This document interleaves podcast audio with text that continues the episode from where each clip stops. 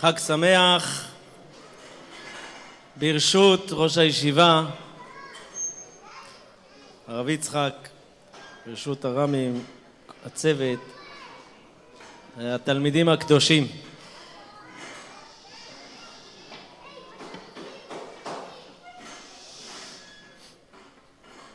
אני לא באתי לתת אה, שיחה תורנית,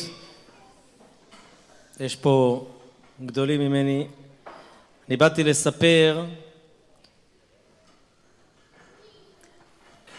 דברים שזכיתי לחוות, לראות בעיניי ולהעביר הלאה ובמיוחד חשוב ביותר כשהרב יצחק ביקש ממני לבוא לספר פה אמרתי לעצמי שזה המקום שצריך לספר את הדברים משום שבני התורה הם אלה שצריכים, שלומדים קודם כל להתבונן במציאות.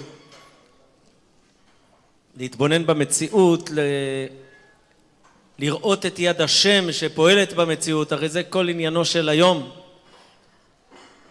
שאנחנו ששים ושמחים ומודים לקדוש ברוך הוא ולצערנו יש כאלה שלא יודעים איך לשמוח או על מה בדיוק לשמוח ויש כאלה שאולי לא שמחים או שלא למדו עדיין להתבונן ולראות לכו חזו מפעלות השם אז אני אתחיל ישר מהנקודה ואחר כך אתן עוד איזושהי סקירה ו... על שנת 1990 זה לפני, לפי החשבון אה, שלי, 32 שנים. פורצת העלייה מרוסיה. אנחנו מכירים את הציבור עולי רוסיה בישראל היום, אני אומר פורצת משום שכך בדיוק הדברים קורים. היא פורצת. מה זה פורצת? מה, לא התכוננו? לא צפו?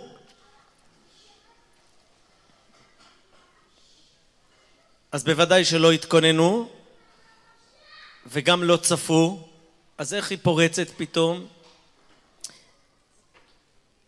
אז תכף אנחנו נתבונן קצת ו... באירועים עצמם, אבל מה זאת אומרת פורצת העלייה? אנחנו מתפללים כל יום, שלוש פעמים ביום, ושא נס לקבץ גלויותינו, ואנחנו מצפים לקיבוץ גלויות, והנביאים מלאים בזה.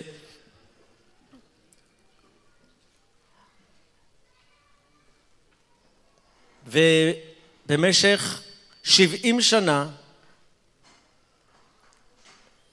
יהדות שלמה שחיה מה שנקרא מאחורי מסך הברזל, היא מנותקת מכל העולם שסובב אותה, היא מנותקת מהמערב, 70 שנות קומוניזם, שלטון ללא מצרים, ששולט בחיי התושבים כולם,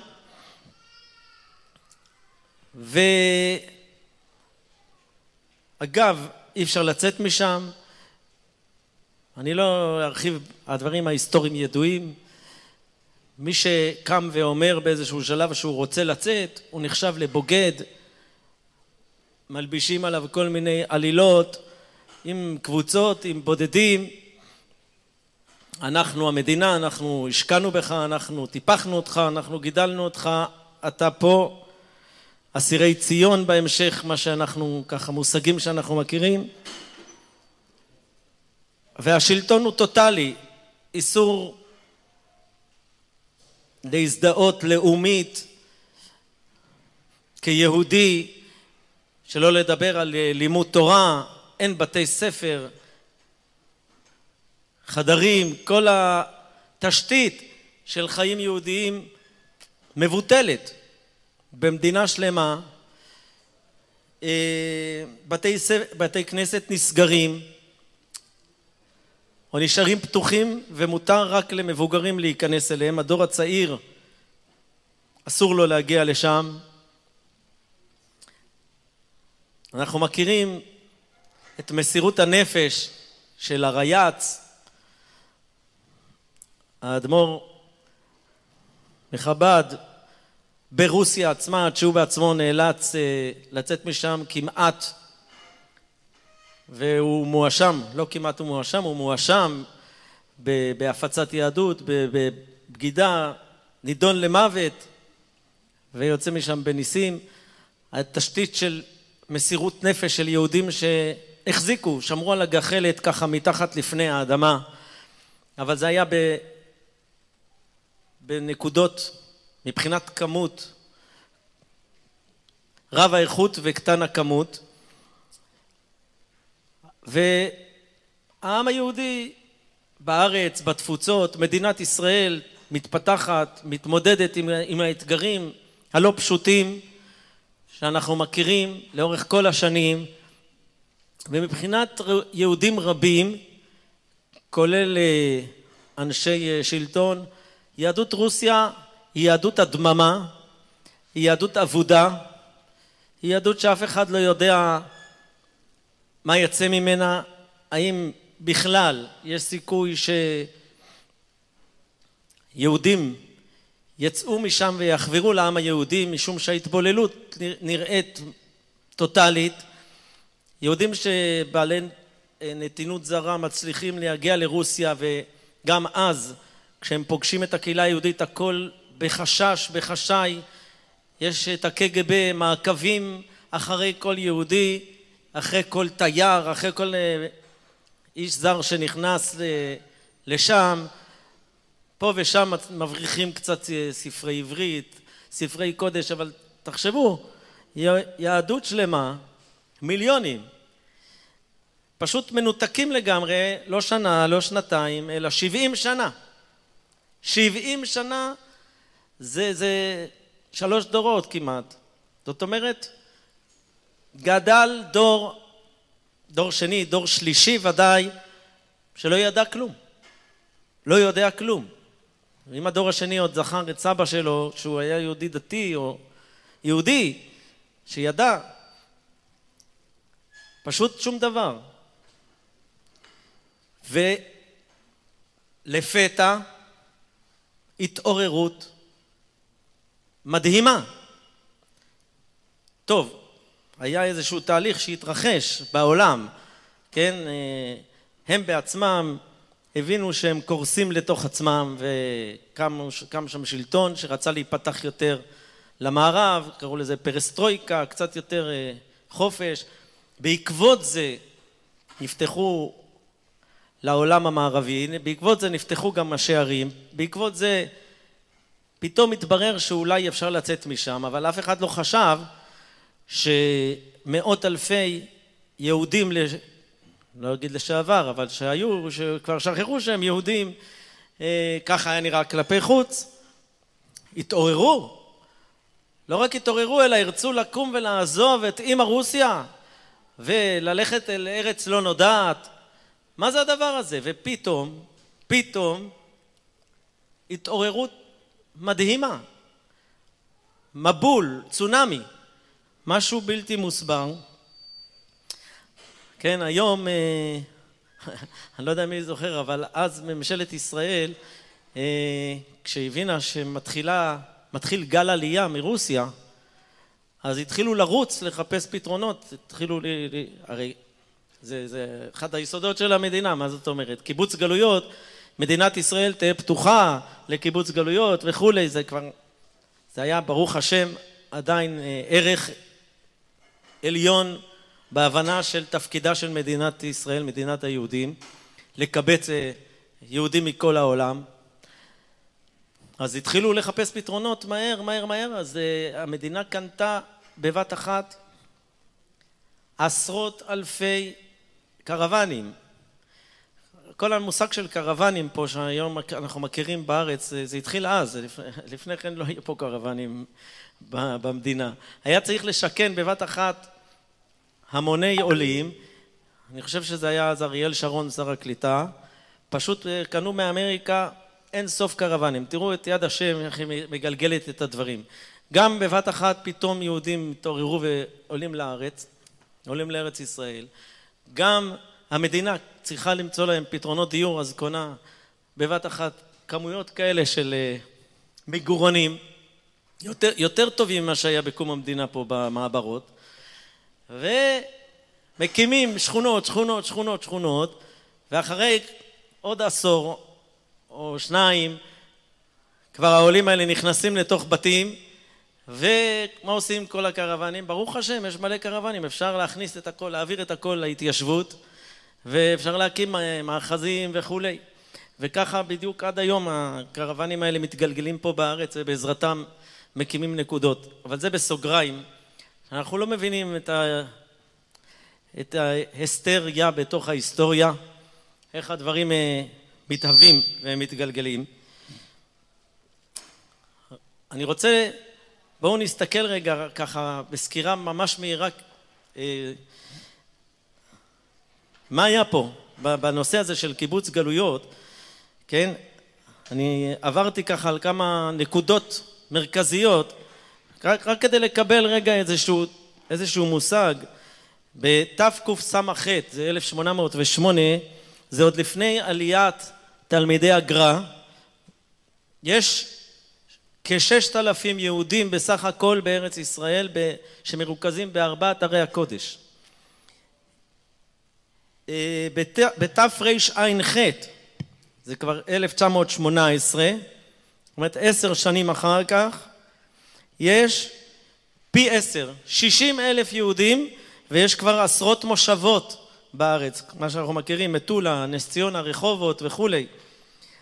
1948, תש"ח, הקמת המדינה, יש 650 אלף יהודים, עברו 30 שנה כבר, אבל יש פי, יותר מפי עשר, יש מאות ערים, קיבוצים, מושבים, ואחרי הקמת המדינה, זה כבר עולה על כל דמיון, שבמשך שלוש שנים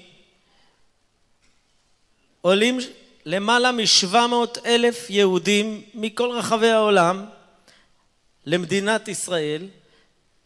זה דבר שהוא פלא שבלתי ניתן לתפוס אותו, ואנחנו כאנשי אמונה צריכים להתבונן בו. 650 אלף יהודים קולטים 700 אלף יהודים. והכל לא על מי מנוחות, אלא בואו נזכר מה קורה פה, כן, מלחמת השחרור, כשקמה פה מדינה, שזה נס בכלל שהעיזו להכריז על המדינה, אתם יודעים שיגאל אלון אמר לבן גוריון שהסיכויים, הוא שאל מה הסיכויים, אמר לו חמישים חמישים, בסוף על חודו של כל מצביעים, מעיזים לה, לה, להצביע על הקמת מדינה ו, וכל הקשיים וה... פשוט בלתי נתפס, הכל לא, לא, לא מובן, כן, היו ארבע מטוסים אז לחיל האוויר שהיו מפורקים. בן גוריון אמר שאם אנחנו נחזיק מעמד שלושה שבועות אז ויספיק להתחיל להגיע נשק ממקומות שרכשו אז יש, יש סיכוי שאנחנו נשרוד. אבל כל התהליך הזה, כל, כל המהלך הזה של קיבוץ גלויות הוא פלא עצום אם נחשוב עליו, בכלל על עצם קיומו, אין לו אח ורע בכלל בשום מקום אה, בעמים. מה זה קיבוץ גלויות? אה, הרמב"ם, זה מאוד מעניין, אני רוצה רק להזכיר אותו לפני שאני מספר עוד כמה סיפורים, כדי שנתבונן בסיפורים האלה בעיניים אה, של אמונה. הרמב"ם בהלכות מלכים הוא כותב, המלך המשיח ידוע, כן? עתיד לעמוד ולהחזיר מלכות דוד ליושנה, לממשלה הראשונה, הוא בונה המקדש, הוא מקבץ נדחי ישראל, המלך המשיח. וחוזרים כל המשפטים בימיו כשהיו מקודם, מקריבים קורבנות, עושים שמיטין, יובלות וכולי. וכל מי שאינו מאמין בו, אומר הרמב"ם, או מי שאינו מחכה לביאתו, לא בשאר נביאים בלבד הוא כופר, אלא בתורה ובמשה רבינו. שהרי ממשיך הרמב"ם, שהרי התורה העידה עליו. על מי? על מלך המשיח. איפה התורה העידה על מלך המשיח? עונה הרמב"ם. זה דבר פלא שצריך להתבונן בו. אומר הרמב"ם, התורה העידה על מלך המשיח שנאמר, ושב השם אלוקיך את שבותך וריחמך ושב וקיבצך מכל העמים מיד נידחך בקצה עם השמיים משם יקבצך השם אלוקיך ומשם ייקחך ואלו הדברים המפורשים בתורה וכולי. זאת אומרת הרמב"ם אומר שהמקור לביאת המשיח בתורה זה ההבטחה של קיבוץ גלויות. צריך להתבונן למה, אבל זה שיעור בפני עצמו, אני רק מציין רגע את הכותרת. אז זה מה שהרמב"ם כותב. יש המון דברים שקורים בזמן שאנחנו חוזרים, שהעם חוזר לבריאות שלו, שהעם חוזר לעצמו, גאולה, אבל הרמב"ם שם את האצבע על קיבוץ גלויות. הוא אומר שזה הסימן לגאולה המשיחית. התורה העידה עליו, וזה בעצם השלב הראשון. אולי אנחנו יכולים להבין שאם אין קיבוץ, אז אין עם. אם אין עם, אז אין את מי לגאול בכלל. אבל ברור שיש פה נס, יש פה משהו לא טבעי, יש פה ושא נס לקבץ גלויותינו, נס זה גם דגל וכמובן זה גם נס, פשוט נס. מה זה הדבר הזה שבן אדם, לא אחד ולא שניים, אלא ציבורים עצומים מכל קצוות תבל, עוזבים את, המק... את מקומותיהם, את המקומות שהם גדלו, שהם חיו דורות, נכון? יש מקומות שלצערנו הייתה השמדה, אבל שהם קמים ומחליטים ללכת אל ארץ אחרת. אני לא אשכח את השאלות ששאלו אותי אנשים שהעולים שם, כל הזמן, כל הזמן שאלו אותנו שאלות, לא שידענו לדבר כל כך ברוסית, אבל דיברנו בפנטומימה. חם, קר, כל מיני שאלות כאלה, מה, מה, איך נראה, האם יש גמלים שהולכים ברחובות, כל מיני סטיגמות וכאלה שאלות. אז לאן, מי, מי, תגיד, אתה השתגעת? לאן אתה נוסע? מה השאלה? אני יכול לדמיין את עצמי קם ועוקר. אנחנו לא מצליחים להבין בכלל את הדבר הזה, ויש פה איזשהו כוח שניגע בו תכף. אבל אנחנו חיים בדור הזה שזה קרה בו. זאת אומרת, זה לא קרה רק אז לפני, בתיאור ההיסטורי שנתתי מימי אה, תלמידי הגר"א והעליות השונות, אלא זה דבר שקרה פה, ראינו בעינינו, והשאלה היא האם אנחנו כיהודים מאמינים, כשאנחנו רואים עלייה, אנחנו רואים, אז באים עכשיו יהודים מרוסיה, אז אנחנו אומרים, הרוסים באים. באו רוסים.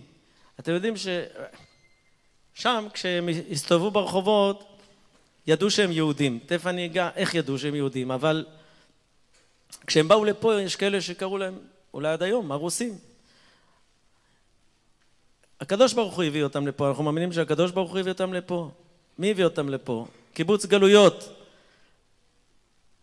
הקדוש ברוך הוא אומר שהוא יקבץ אותנו, כי אם זה יהיה תלוי בנו, אז פה גם בתקופת קום המדינה עשו סלקציות, או התווכחו את מי להביא, את מי לא להביא. אם אנחנו היינו צריכים להחליט את מי להביא, מי יודע את מי היינו מביאים. אבל הוא הביא אותם. אנחנו שכחנו שכשיהודים מפולין באו קראו להם הפולנים, כשיהודים ממרוקו באו קראו להם המרוקאים. הקדוש ברוך הוא מביא אותם, אז אנחנו צריכים להתבונן בנס, הדבר, בנס העצום הזה. זה התגשמות חזון הנביאים שקורה לנגד עינינו. רגלי משיח, הרגע אמרנו. זה, זה ביטוי מובהק לגאולה. אז מה אנחנו אמורים לראות? אני רוצה לתאר לכם קצת מה אנחנו ראינו. היינו, ב... למדתי בישיבת אור עציון, מורי ורבי הרב אה, דרוקמן זצ"ל, ראש הישיבה, שהתחיל את המהלך הזה של להגיב לנס ולפלא שמתרחש, שלפתע פתאום יש התעוררות כזאת בקרב יהודי רוסיה ושאפשר לנסוע לשם, אפשר ללכת לשם. אז המדינה פה התחילה להתכונן כמו שאמרנו, אז המדינה מתכוננת, קונה קרוונים, מארגנת סל קליטה, ושולחת שליחים ללמד עברית את העולים בתהליך שבזמן שהם מתארגנים לקראת, שהם, לקראת העלייה בואו ננצל את הזמן ונלמד אותם שם עברית. ובאו הרב דרוקמן ואחרים ואמרו בואו בזמן הזה גם נלמד אותם יהדות, בזמן הזה גם עברית אגב זה יהדות, כן? אבל בואו נרחיב, בואו, נ... בואו נחבור כבר שם. ואני זוכר את היום הזה שהייתי בשיעור ב', אמרו לי, הרב קורא לך, אני הולך אליו הביתה, הוא אומר, צריך לנסוע לרוסיה, ללמד עברית ויהדות את העולים החדשים שהולכים לעלות לארץ. עכשיו, זה עוד לא היו, עוד לא נסעו, אנחנו היינו ממש הראשונים, ומסתבר שהתארגנו הרבה ישיבות, כל ישיבה לקחה על עצמה איזשהו, איזושהי עיר גדולה ברחבי ברית המועצות לשעבר. אנחנו בישיבת אור עציון לקחנו את העיר הגדולה שהייתה אז, את קייב, בירת אוקראינה, המופגזת היום, ואני שמעתי את זה, אני ידעתי רוס... שרוסיה זה מעבר למסך הברזל. ברוך השם שהיינו ילדים, אז אנחנו אמרנו, כן, כמובן, מה זאת אומרת? מיד נוסעים. צלצלתי הביתה, אמרתי לאבא ואימא שאני נוסע לרוסיה, הם צחקו, אחרי זה הם הבינו שזה רציני. הם... קיצור, אני לא אתאר את כל מה שקרה.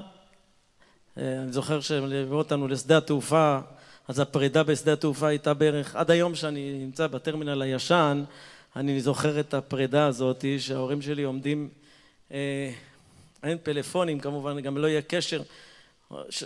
לא יודע איך הם נתנו לנו לעלות שם מדרגות למעלה, להגיד לנו ביי ביי, להתראות, אה, נוסעים לקג"ב, אנחנו התבדחנו שאנחנו, אה, אני וחבר שלי שוקי פריאל, אה, לקחת מפה ומד קורדינטות ומצפן כדי שנדע לנווט, שנרצה לברוח משם, ידענו את הסיפורים על על יהודים שלא יוצאים משם, בשיעורי גיאוגרפיה למדנו על הרי אורל, שזה בעצם ערים שאי אפשר לעבור אותם, אבל אמרנו שאם לא תהיה ברירה אז אנחנו ננווט משם כדי לברוח החוצה. אבל באמת הכינו אותנו, אמרו לנו שעדיין, זה היה ברית המועצות, זאת אומרת זה עדיין היה אה, המשטרה החשאית, הקג"ב מה שנקרא, הידוע לשמצה ולאימה הקו אחרי, המעקבים, אתם מבינים שלא לא היה חיים לאנשים, זאת אומרת האזרחים עצמם זה, היו נתונים תחת פחד גדול מאוד שכל מי שיביע איזשהו אי נאמנות לשלטון באיזושהי צורה, תכף אני אספר על זה משהו, אה, הוא היה מוצא את עצמו מוגלה לסיביר וכדומה, זאת אומרת הייתה מדינה בתוך מדינה, מי ששלט, הקרמלין ומדינתו וכל מי שהיה בתוך ה... גוורדיה של השלטון אז הוא חי חיים א', וכלל האזרחים חיו חיים ב' תחת הכותרת המדהימה של חיים בשוויון, זאת אומרת שאם לכולם יהיה, לא יהיה כלום אז לכולם, אז שוויון, אז לכולם לא יהיה כלום, אבל זאת הייתה מעצמה, בואו לא, היא הייתה נחשבת מעצמה, הייתה מלחמה קרה עם אמריקה, הייתה היה מרוץ מי ינחית אנשים, אה, אה, אסטרונאוטים על הירח וכולי, וכל העולם ידע שרוסיה וארצות הברית זה, זה מלחמה שבין אה, שווים. אני, אם יהיה זמן בסוף אני אראה לכם כמה תמונות, עכשיו זה לא מסתדר, אבל אנחנו נחתנו, אני ככה קופץ קדימה, נחתנו במוסקבה, בשדה התעופה שהיה נראה כמו איזה טרמינל ישן, נושן, זאת אומרת, מדינה שנחשבה למעצמה, אנחנו היינו ממש בהלם, לא הבנו מה, מה קורה פה, איך יכול להיות שהחיים ברחוב נראים כל כך מסכנים, כל כך עלובים, כל כך נכשלים, משהו שאנחנו זכרנו מהתמונות של אה, קום המדינה פה, של תש"ח, של אה, שאנשים עומדים בתור בשביל לקנות אה, נפט, בשביל... בן אדם, מכוניות ישנות, כי הכל תוצרת המדינה, זאת אומרת אין מכוניות מכל, מכל מיני סוגים, יש רק מכונית אחת של, קוראים לה לאדה, וזהו, ובכמה גדלים, וכל המדינה נוסעת רק במכונית הזאת של המדינה. ועומדים בתור שעות בשביל לקנות דלק, ובן אדם כל הזמן עם ג'ריקן ברכ... ברכב, כי אם הוא כבר ממלא דלק, שיהיה לו עוד קצת דלק להמשך. גם למלא דלק, גם לשתות קצת כשקר. זה בדיחה, אבל לא משנה. בקיצור, אנחנו מוצאים את עצמנו, לא, לא הייתם צריכים לצחוק, זו בדיחה אה, שלהם, עם עצמם. אנחנו גם לא צחקנו כששמענו את זה, אבל אה, מצאנו את עצמנו מהר מאוד אה, מגיעים למרכז ללב העניינים, אנחנו היינו שני בחורים צעירים, היו מי שארגנו מסביבנו את הדברים ולא ידענו תמיד מי מושכים בחוטים. אה, והציבו אותנו ישר בללמד, להתחיל ללמד עברית. זו הייתה המשימה הראשונה שלנו. מה זה ללמד עברית? אנחנו כמובן רוסית לא ידענו, לקחנו כמה שיעורים. לקח לי בערך שני שיעורים ללמוד איך להגיד שלום ברוסית. זדרסטוויצה. ו... ו... אנחנו מגיעים לבניין של בית ספר ענק, בתי ספר ענקים, הכל גדול, רחובות ענקים, הכל גדול מאוד. אה, בית ספר רשמי, שבתוכו התרחשו השיעורים הללו, וכל אחד מאיתנו קיבל שתיים שלוש קבוצות קבועות, שהיינו צריכים ללמד אותם לאורך אה, חודש, משהו כזה, זאת אומרת זה היה משך הקורס שהם לקחו. אחר כך הסתבר לנו שהאנשים האלה שהיו על המזוודות ובעצם הגישו בקשה לצאת בקשת עלייה, לצאת מרוסיה, ושוב, גילו שאפשר לצאת, שהם לא מקבלים ישר אה, קג"ב או זימון לבית משפט ומעלילים עליהם עלילות ומוצאים את עצמם בצרות, אה, ואז הזרם הולך ומתגבר, והם משלמים ממיטב כספם אה, כדי, אה, זאת אומרת משכורות שלמות כדי ללמוד עברית, שפה שאין להם שום מושג מה היא וכל מילה בה היא שבירת שיניים ו... ואיסורי נפש, ממש איסורי נפש. ואני נכנס לכיתה, משהו אה, בגודל של אה, חצי מהאולם הזה, זה, זה הכיתה, אה, מלאה באנשים מגיל 16 עד גיל 80, וכולם עם מחברות ומתבוננים בי ואני צריך ללמד אותם עברית בעברית. טוב, למדתי איך לעשות את זה, לפני כן למזלנו כמה אנשים טובים נתנו לנו גם ספרים שנלך איתם וגם איך, איך עושים את זה. ומהר מאוד התחלנו ללמד והאנשים יושבים ורוצים ללמוד. הם לא רק רוצים, הם מוכרחים ללמוד, הם כבר הגישו בקשה, עוד רגע הם יקבלו אישור, הם צריכים, הם נוסעים.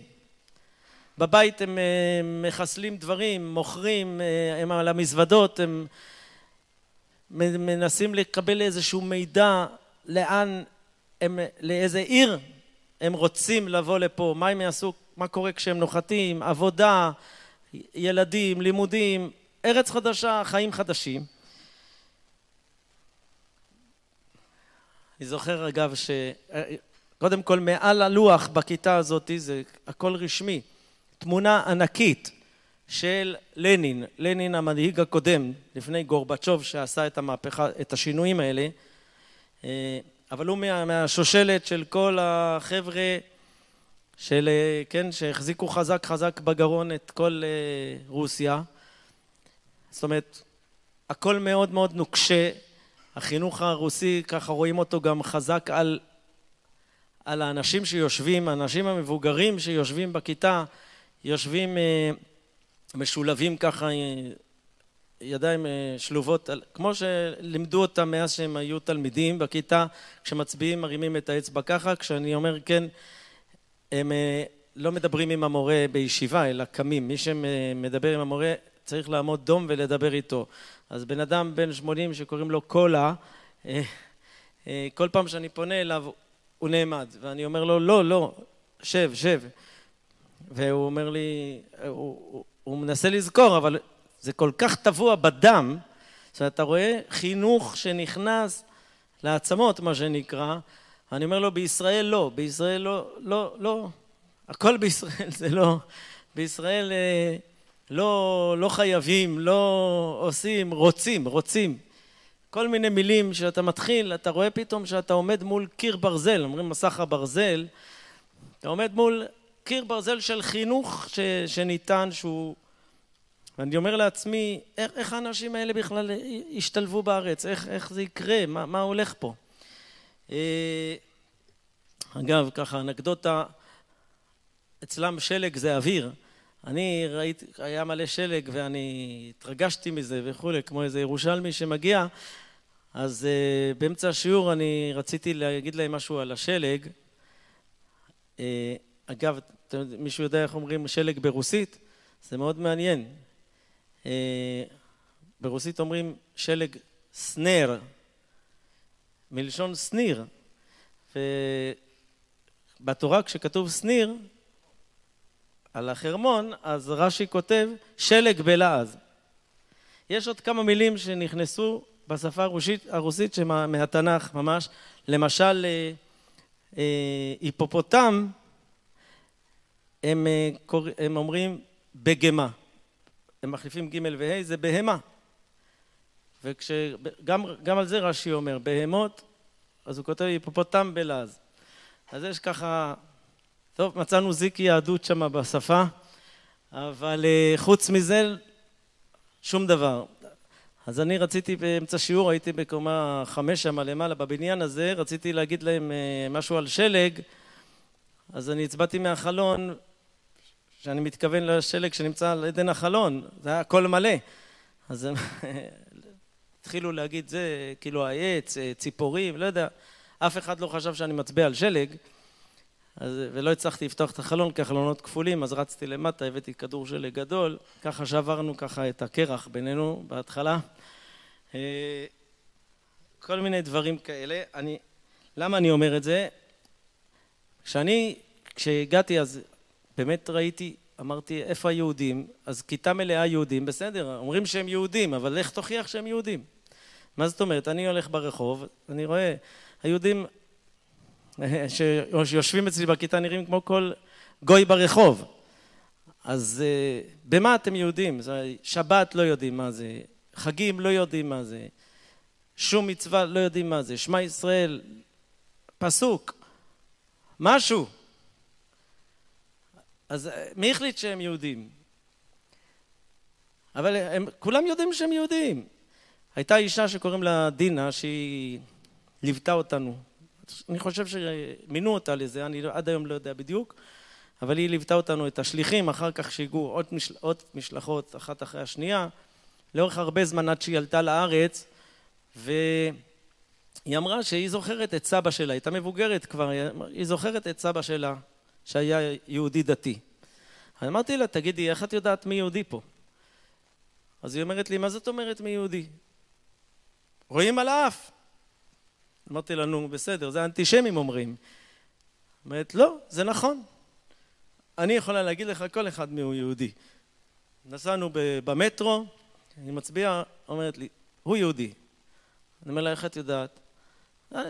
רואים על האף. טוב, הלכתי אחרי זה לברר את זה, וראיתי ש... זאת אומרת, הוא טען שהוא יהודי. ככה התחלתי שיחה כזאת. אבל זה לא היה סתם בדיחה. היא אומרת, קודם כל יהודים מתנהגים אחרת מגויים. הם הרבה יותר עדינים, הם הרבה יותר ביישנים, הם שותים וודקה אחרת מגויים, הם מקללים אחרת. יהודים שהיו שם ידעו בדיוק מי, מי הוא יהודי. אולי לא, לא, לא יודע להגיד הלכתית, כן? אבל מי קשור לעם היהודי? וזה דבר שהוא מדהים, זה לא היה סתם, זה לא היה סתם. כן, כש, כשאנחנו, מי שמתבונן אחרת, אה, או לא, לא שם לב לזה, אז כשהם באים לפה לארץ, אז הם נראים גויים, אומרים גויים. גם אני חשבתי, אמרתי, מי אמר שהם יהודים? אבל הנקודה הזאת היא, היא כל נקודה כזאת שהתגלתה, הכתה, הכתה בנו, משום שעמדנו כאילו מול ריק. אבל הנה, יש פה אנשים שבאים ללמוד עברית, והם מתכוננים לצאת, וזה לא קל. רבותיי, זה לא...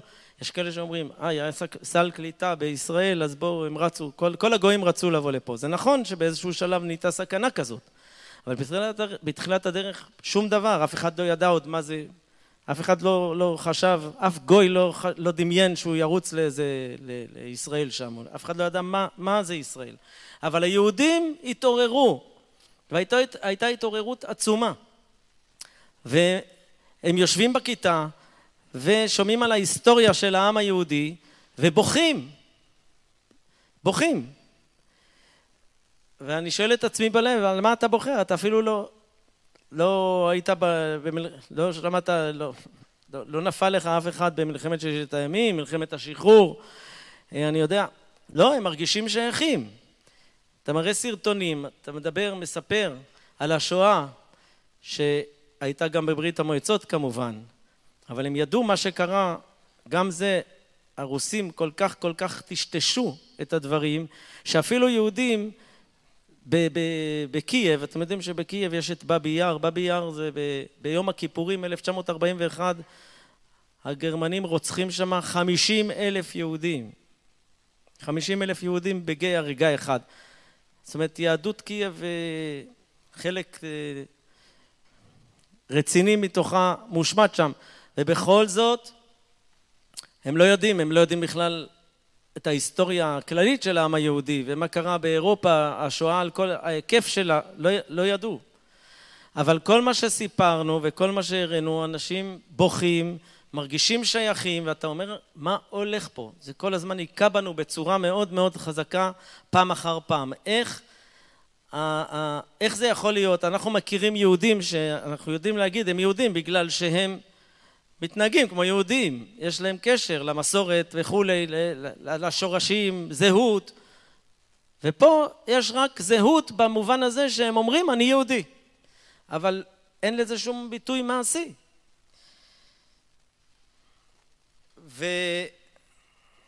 ואז מגיע אה, ערב פסח, וזה נקודת אה, ככה, נקודה מאוד מאוד חזקה. אנחנו מארגנים סדרי פסח, הרב דרוקמן זצ"ל אה, אומר לנו שהוא, כבר אמר לנו מראש, שהוא שולח אותנו, אבל הוא, הוא יבוא ל, ל, לערוך את הסדרים, את סדרי הפסח, זה היה בשבילנו גם חוויה מאוד מיוחדת. ואנחנו מארגנים, וכרטיסים, ואולם, וכל מיני דברים, ויש כמובן גם את הקהילה היהודית שם, את, את האנשים שמינו אותם, שעוזרים לנו. וכמה ימים לפני חג הפסח, הרב והרבנית כבר הגיעו אלינו, ממש יומיים אחרי שזה התחיל. אני אומר לרב, אל הרב דרוקמן, הרב, אתה חייב לבוא מחר בבוקר לראות מה קורה פה בחצר של בית הכנסת. טוב, אומר לי מה קורה, אני אומר לו משהו מוזר מאוד. מה? אתמול אני הלכתי, אתמול, שלשום, אני הגעתי לבית הכנסת בשעה שמונה, שמונה וחצי, ואני רואה פתאום שהחצר של בית הכנסת מלאה יהודים. ממש חצר גדולה, ועומדים בתור, עומדים שם איזה חמש מאות אנשים. אנשים, נשים. אני שואל, למה עומדים בתור? אומרים, מוכרים מצות לפסח. זה שלושה ימים לפני פסח, ארבעה ימים. אני שמעתי את זה, אני גיליתי, אז הבנתי שאני מסתובב מאז שהגענו איזה שבועיים במועקה. מה המועקה שלי? שאני שואל את עצמי, אני לא מצליח להבין איך היהודים שאני מלמד אותם עברית, הם יהודים.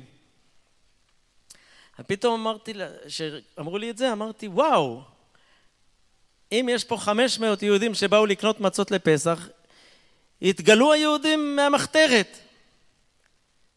יהדות הדממה, דממה, דממה, אבל מתחת לפני הקרקע, כנראה יש פה כמו האנוסים.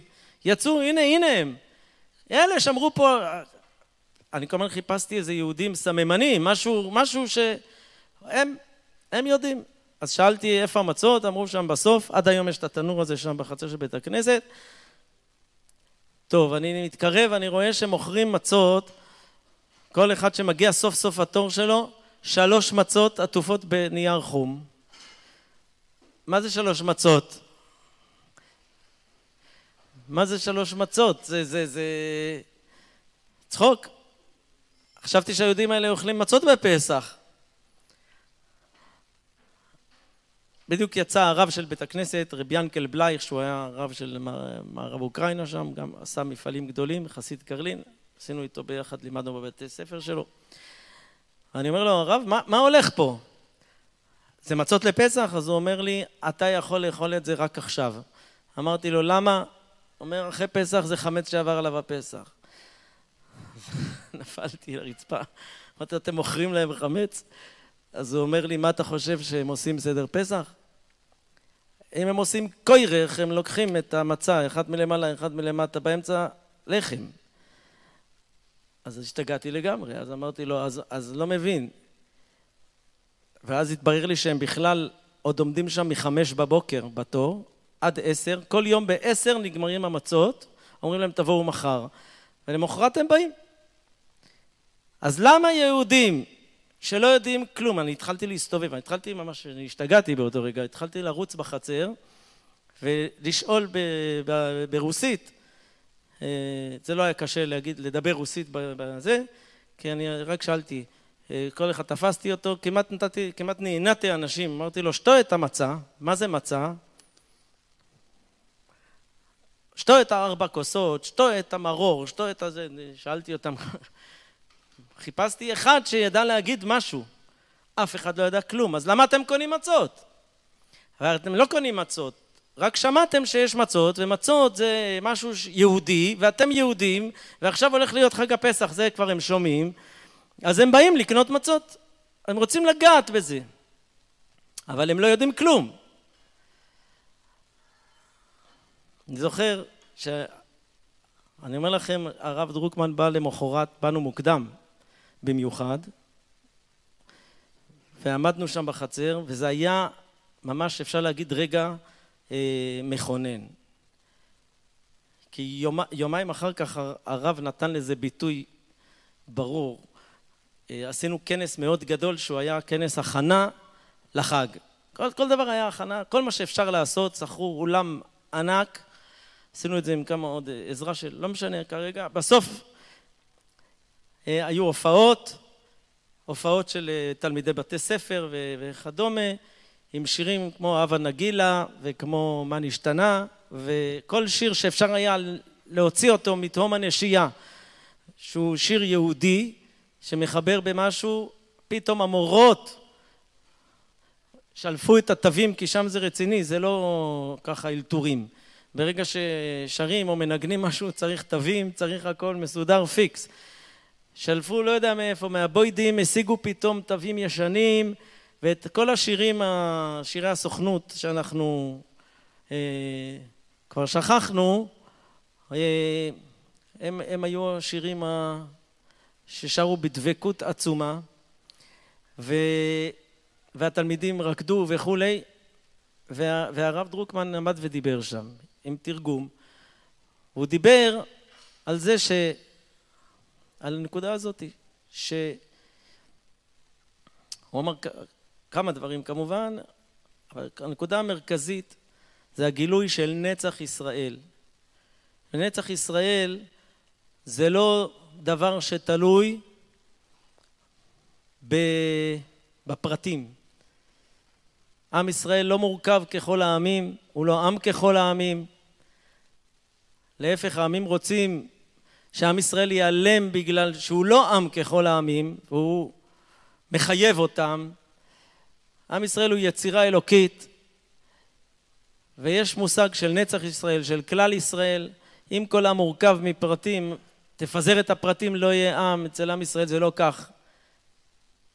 אשר בחר בנו מכל העמים, זה לא שהיה פה שורה של עמים, והוא בחר בנו מכל העמים. הוא אמר, אה, אני בוחר בכם. אשר בחר בנו מכל העמים זה שהוא יצר יצירה אלוקית מיוחדת שיש לה תפקיד נצחי, לכן הוא יצר אותה.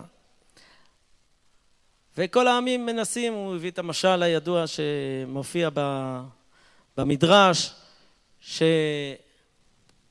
ישראל נמשלו לכל הים והעמים לים והגלים כל פעם מסתערים על החוף, על החול וכל גל אומר, אני אכסה את החול, אני אצליח לכבוש אותו, אבל הוא משתטח לפני החול וחוזר אחורה, לאחוריו, ועל הכוח הזה של הנצחיות של עם ישראל, ו...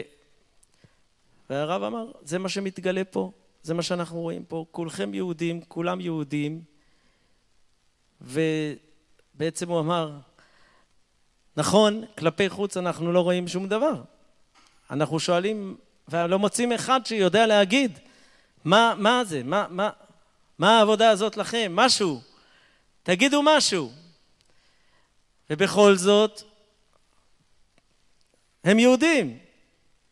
וכאן מתגלה בשיא עוצמתו המושג הזה של נצח ישראל, שהוא לא תלוי בפרטים. הוא לא תלוי עכשיו בשאלה אם אתה יודע או לא יודע, אם למדת או לא למדת. כי יהודי זה יהודי.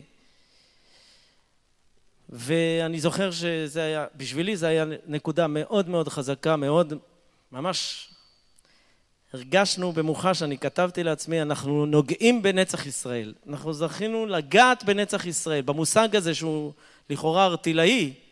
תגיד, יהודי, בסדר, מצווה, אני מבין, אבל מה זה נצח ישראל? מה זה כלל ישראל? זה משהו רוחני, אלוקי, עליון, שפתאום הוא קיבל, הוא, הוא, הוא היה נוכח דווקא במקום של האין הזה, דווקא במקום שכל המעטפת החיצונית, כל הדברים החיצוניים נעלמו. ואתה רואה שכשהם נעלמים, עם ישראל פה. והיהודים פה. וזה דבר uh, מדהים. אני לא אכנס פה, אני רק אגיד על הסדרי, סדרי הפסח עצמם, זה היה משהו, התרוממות רוח שאי אפשר לתאר. Uh, באיזשהו שלב, בלי שפה, בלי שפה, הרב uh, עמד שם ודיבר ותרגמו אותו, והייתה נקודה שפתאום נדלקה אש באולם, אש. פשוט אנשים, גם מבוגרים, שוב, האוכל היה דל, הכל היה מאוד מאוד דל, היה חתיכת מלפפון לכרפס, חתיכת תפוח אדמה, אה, מרור, הרב אמר, יש מספיק מרור מכל הגלות, אה, יין היה, הבאנו, הגיעו משלוחים, מצות היו, גם, שוב, לא אכלו שם כזית וכולי, כל ה... בזמנים, אבל אה, היה יהודי אחד בסוף הסדר שבא והתחנן בדמעות שנביא לו אה, קופסה שלמה של מצות. הוא אמר שהוא בפסח רוצה לאכול רק מצות, ונתנו לו בחווה, אבל, אבל זה היה כאילו אחד ש, שאני לא יודע אם הוא למד, אבל חוץ מזה, אז אני אומר באותה נקודה, היה נקודה שפשוט ראית שהנשמה היהודית שנמצאת בתוך כל אחד נדלקת, אנשים קפצו מהמקומות והתחילו לרקוד עם ישראל חי עד התקרה. אנשים זקנים, מבוגרים, משהו שאין להם כוח להזיז את הרגליים, ש... אבל פתאום נדלקה השלבת. זה הכל היה במסגרת ההתעוררות האדירה. זה אנשים שהתעוררו לחזור וסנס לקבץ גלויותינו. אין, אין שום הסבר לזה. אבל הכל היה בהתרוממות, ותחשבו, אנשים בלילה בוכים, אנשים בשיעורי עברית יושבים בכיתה, יושבים בכיתה, אני לא אשכח את התמונות האלה, יושבים ומנסים להגיד מילה, ובוכים, זולגות להם דמעות מהעיניים. ממש, אתה, אתה, אנשים מבוגרים, אתה, אתה, לא, אתה לא רואה ואתה לא, לא, לא יודע איך להגיב למה שאתה רואה, כי אתה צריך להמשיך להעביר את השיעור. ופה כל מילה שלומדים זה לחצוב ב... כן, בהר. והם הם יושבים ובוכים ולומדים. זוכר שהייתה אה, אישה אחת, קראו לה סשה. למה אני זוכר אותה? בגלל ש... אני כל פעם בשיעור אמרו, לימדו אותי ששיעור טוב צריך להתחלק לארבע, שיש גם שמיעה, שהתלמידים שומעים, גם שהם מדברים, גם שהם כותבים, וגם שהם, לא זוכר מה הדבר הרביעי, רוקדים, אני לא יודע. בכל מקרה, ככה, היינו ילדים, אמרו, תחלקו את זה ככה, את הזמנים של השיעור, ו... עוד לא עשינו אז אה, מכון להכשרת מורים וכל זה, זה היה לפני. ו... והייתי פונה לתלמידים ושואל אותם שאלות שצריכים לענות בתשובה אחת או במילה, כאילו מילה... והיא אף פעם לא הסכימה בשום אופן לפתוח את הפה, כאילו היא ישבה בכיתה וסגרה את הפה בכוח ככה, שאתה לא תצליח להוציא מילה מהפה שלה, ואם הייתי פונה, אני לא עשיתי חשבון, רציתי לדחוף אותם קדימה, נו, סשה, תגיד, סיצ'ס, תגידי משהו וזה. אני לא ידעתי, לא דיברתי איתה מילה כל התקופה הזאתי. אני רק אומר נס קיבוץ גלויות. עברה שנה, אחרי שנה, כשהייתי כבר חזרה בישיבה וזה, יום אחד אני מקבל טלפון, אה, הלו, ומישהי צועקת, צועקת, הלו, יאקי, זה, שלום. אני אומר, מי זאת? סשה. מה, שלום, סשה מקייב, מקייב, אני בארץ, אני בארץ. היא מתחילה לדבר, והיא מדברת איתי בטלפון עברית, ככה, שוטפת. חשבתי, היא כבר נמצאת פה חצי שנה או משהו, היא אומרת, אני עכשיו בשדה התעופה. וירדנו מהמטוס, עכשיו, והביאו אותנו לאולם, מדברת, היא מסבירה לי בעברית, הכל בעברית. היא אומרת שהיא מגיעה לי לפק, לפקיד, הוא אומר לה, שלום, את מדברת עברית? והיא מוצאת, היא אומרת, אני לא יודעת איך, אני אמרתי לו כן. אני אחרי זה ביקרתי אותם, אותה ואת בעלה בבית. היה לי סיפורים אחרים, לא משנה, זה לא לעכשיו. ו... ואז הם סיפרו לי יותר בפירוט. היא מוצאת את עצמה עונה כן. והיא אומרת, הלב שלה הכי מעיזה להגיד כן, והוא מתחיל לדבר איתה בעברית והיא עונה לו בעברית. ואז היא אמרה לו, היא התחילה לבכות, שהיא גילתה שהיא מדברת עברית. היא למדה כל כך חזק וקלטה הכל, הייתה גם, היה לה ראש טוב, אבל היא אף פעם לא העיזה לדבר. ואז היא אמרה לו, רגע, והיא הלכה הצידה, היא ביקשה טלפון וצלצלה אליי להגיד, והיא צרחה בטלפון, אני מדברת עברית, אני מדברת עברית. זה הדבר הראשון שהיא רצתה להגיד, שפתאום נס, היא נחתה פה, הקדוש ברוך הוא אה, הביא אותה. אה, אני, אני צריך לקצר כבר, אז אני רוצה... אגב, גם ילדים קטנים לימדנו בכיתות, זה לא יאומן, אני... הכוח והרצון ללמוד תפילות, ללמוד הכל רץ רץ עף קדימה. ארגנו אה, טקס אה, עשינו בר מצווה ובת מצווה לילדים וכולי. החלטנו ללכת לזכור על הדניפר על הנהר אונייה גדולה ולעשות אה, אחרי שעושים עלייה לתורה ובבית הכנסת והדלקת נרות וכל מיני דברים הזמנו כמובן את הילדים אמרנו כל מי שהיה לו בר מצווה בשנה האחרונה באו מאות יהודים הורים וילדים שכרנו אונייה ענקית עם אולם צף ועשינו שם אה, בר מצווה. אז הלכנו לזכור את האונייה הזאת, הכל היה אז בגרושים ברוסיה, זה לא, לא יאומן אה, המצב שהיה שם. אני, למה אני אומר את זה? בגלל שירדנו לנהר ואמרו שפה יש משרד של רב החובל, ואנחנו לא יודעים בכלל לדבר רוסית, אבל באנו לזכור, הבאנו דולרים. עם דולרים אתה יכול לעשות הכל, אז היה זה, נכנסנו למשרד, יושב רב חובל כזה עם... כמו בסיפורים, כאילו גם שיכור, גם עם כובע ככה ו... ואז התחלנו להסביר לו, אמרנו לו שאנחנו יהודים וראינו פתאום שמשהו נדלק אצלו ואז בנקודה מסוימת הוא פתאום משתתק, לא ידענו אם הוא רוצה להזכיר לנו או לא ופתאום הוא אה, פתאום הוא צועק, שמע ישראל, השם אלוקינו, השם אחד, ככה, פתאום, באמצע ה... טוב, אני צריך אה, ממש לפני סיום, אז אני... אני הייתי שם אחר כך עוד, אה, שהיה ניסיון הפיכך, להחזיר את הגלגל אחורה, זה סיפור בפני עצמו.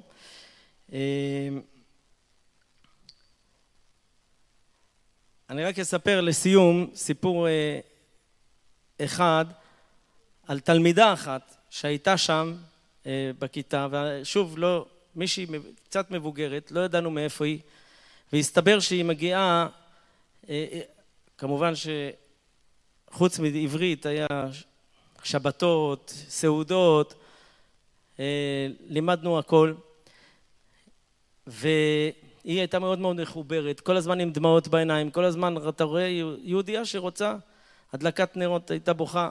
אחרי שלושה שבועות היא אמרה שהיא חוזרת הביתה, ושאלנו איפה היא גרה, אמרה בעיר חמלניצקי, זה ליד מז'יבוז', אה, ציון הבעל שם טוב, ואמרנו לה, טוב, כמו שאמרנו לכולם, להתראות בישראל, להתראות בירושלים.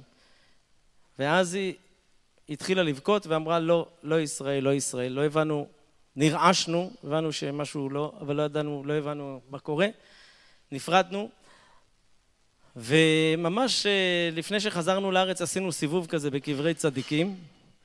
הגענו ל... למז'יבוז', היינו בציון הבעל שם טוב, וכשיצאנו והיינו צריכים לנסוע לשדה התעופה, כבר זה היה ממש בסוף, פתאום אנחנו רואים שלט חמלניצקי. אמרנו לנהג, אז עצר, אמרנו לנהג תעצור, וחשבנו רגע, נזכרנו בה, והיה לנו כתובת שלה, כי כל אחד נתן לנו את הכתובת שלו, וטלפון, והרגשנו שיש פה משהו לא כל כך פתור, אז uh, התלבטנו וכבר פחדנו שנאחר לטיסה, זו נסיעה ארוכה, כבישים משובשים, ובאיזשהו שלב אמרנו, רגע, מה, מה הרב דרוקמן היה עושה? היה קופץ רגע להגיד, אה, להגיד מילה. אמרנו, נהג סע ימינה לשם.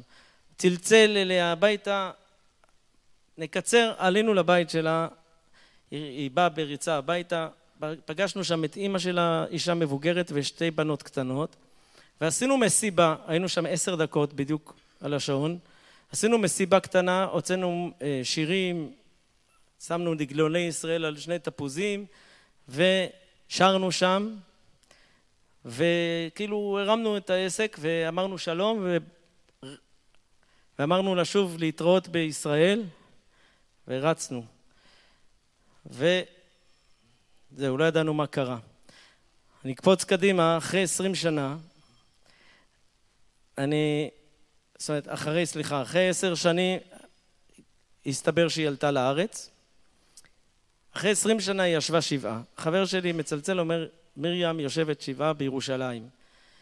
הלכנו, דופקים בדלת בקריית מנחם, פותחת לנו אישה, כיסוי ראש, צדיקה, עם בעל ככה גם כן אז לא היה בעל, לא יודע. יושבת שבעה על אימא שלה, אותה מבוגרת שהייתה שם בדירה ההיא. היא אומרת לנו, עכשיו אני אספר לכם מה קרה לפני עשרים שנה.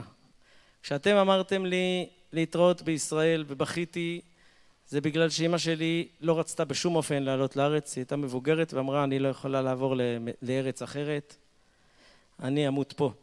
ואני ידעתי שאני לא אעזוב את אימא שלי, ורציתי מאוד לעלות לארץ, אבל ויתרתי.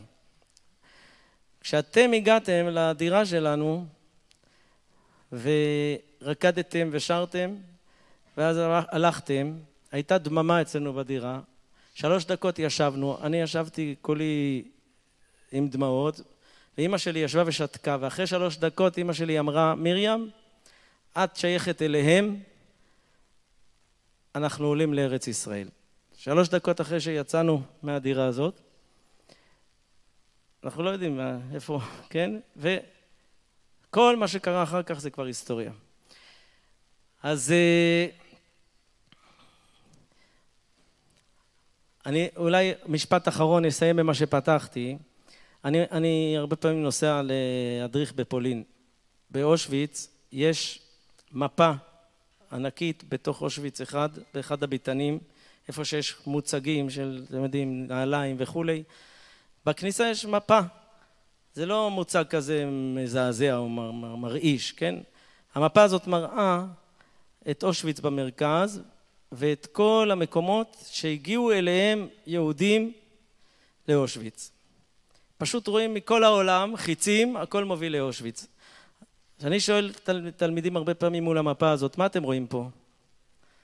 זה מזכיר לכם, מה שזה עושה לכם איזו אסוציאציה, ותמיד יש כמה שאומרים קיבוץ גלויות.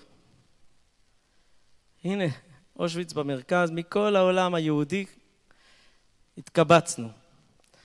אז אני אומר להם, תראו, יימח שמו, השטן, הסיטרא אחרא, היטלר יימח שמו, הוא לא היה סתם צריך לעיין בכתבים שלו ולהבין.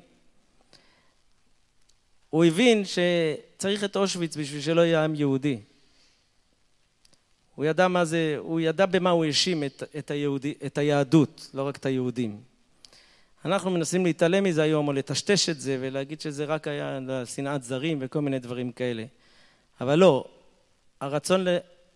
המלחמה נגד העם היהודי הייתה טוטאלית, שאין לה אח ורע. אבל אולי הדבר הכי חשוב שהוא מלמד אותנו, זה שאנחנו צריכים להיות דבקים הרבה יותר ממנו, לא לא פחות ממנו, הרבה יותר ממנו. אנחנו צריכים להבין שאין פה משהו באמצע, זה או-או. אם אנחנו לא נשאף לקיבוץ גלויות לירושלים ובית המקדש ולא פחות מזה, במילימטר, בדבקות יותר גדולה משלו, אז אנחנו משאירים את המגרש לו. אז אנחנו נותנים לו, אם אין, אם אין לנו את ההבנה של התפקיד שלנו, של הייעוד שלנו, שבשבילו הקדוש ברוך הוא יצר אותנו, אז הוא יצר אותי לי, ואת היכולת ואת הרצון להזדהות עם המהלכים של הקדוש ברוך הוא, שמקבץ גלויותינו מארבע כנפות הארץ. אז חס וחלילה אנחנו משאירים את המגרש לאלה. אין באמצע. אז אה, שנזכה להתחבר ל... ליד השם הפועלת במציאות מול עינינו, בדורנו, בדורותינו, ועין בעין יראו בשוב השם ציון, בעזרת השם. תודה רבה. תודה רבה, יקי, על הסיפורים המאלפים. אני אגיד לך שבדיוק הבוקר למדתי בירושלמי משפט שביארת לי אותו, שכתוב שכל מי שנמצא בארץ ישראל מדבר לשון הקודש וקורא קריאת שמע ערבית ושחרית, הרי הוא בן העולם הבא. מה זה מדבר לשון הקודש? זה לשון הקודש. הרי הוא בן העולם הבא. אז לא לשון הקודש, זה מרטיט את כל, ה... את כל העולם. ברוך תהיה, יישר כוח. יישר כוח, תודה רבה ליאקי מנדלסון על הדברים. אה, אנחנו תכף נעשה זימון. אה, אנחנו נבקש מיד אחרי הזימון, או אפילו לפני הזימון, לעזור אה, לסדר, אחרי הזימון, לעזור לסדר את כל ה... יש הרבה לסדר ולא הרבה אנשים, אז מבקשים שכולם יישארו. מקלחות, עדיין אין מקלחות, אפשר ללכת לפנימיה ד', שם יש מים חמים. בעזרת השם מחר, תפילה בשמונה בבית הכנסת המרכזי, יחד עם תושבי היישוב. ותודה רבה אה, לאחרים, תודה רבה לוועד הקודם, תודה רבה לוועד הנוכחי, אה, דסה אה, והעובדיה. תודה רבה לזיני על ההגברה, למאיר כהן ולידידיה בעל צדקה על המדיה, ושירי לנדו על הטרחה הגדולה ו... ועל אחי הסדה אריאל תורג'מן. יישר כוח לכל מי שעזר ולראשי הישיבות, לר"מים שהגיעו מרחוק. להראל כהן אחרי האירועים שטרח ועמל רבות.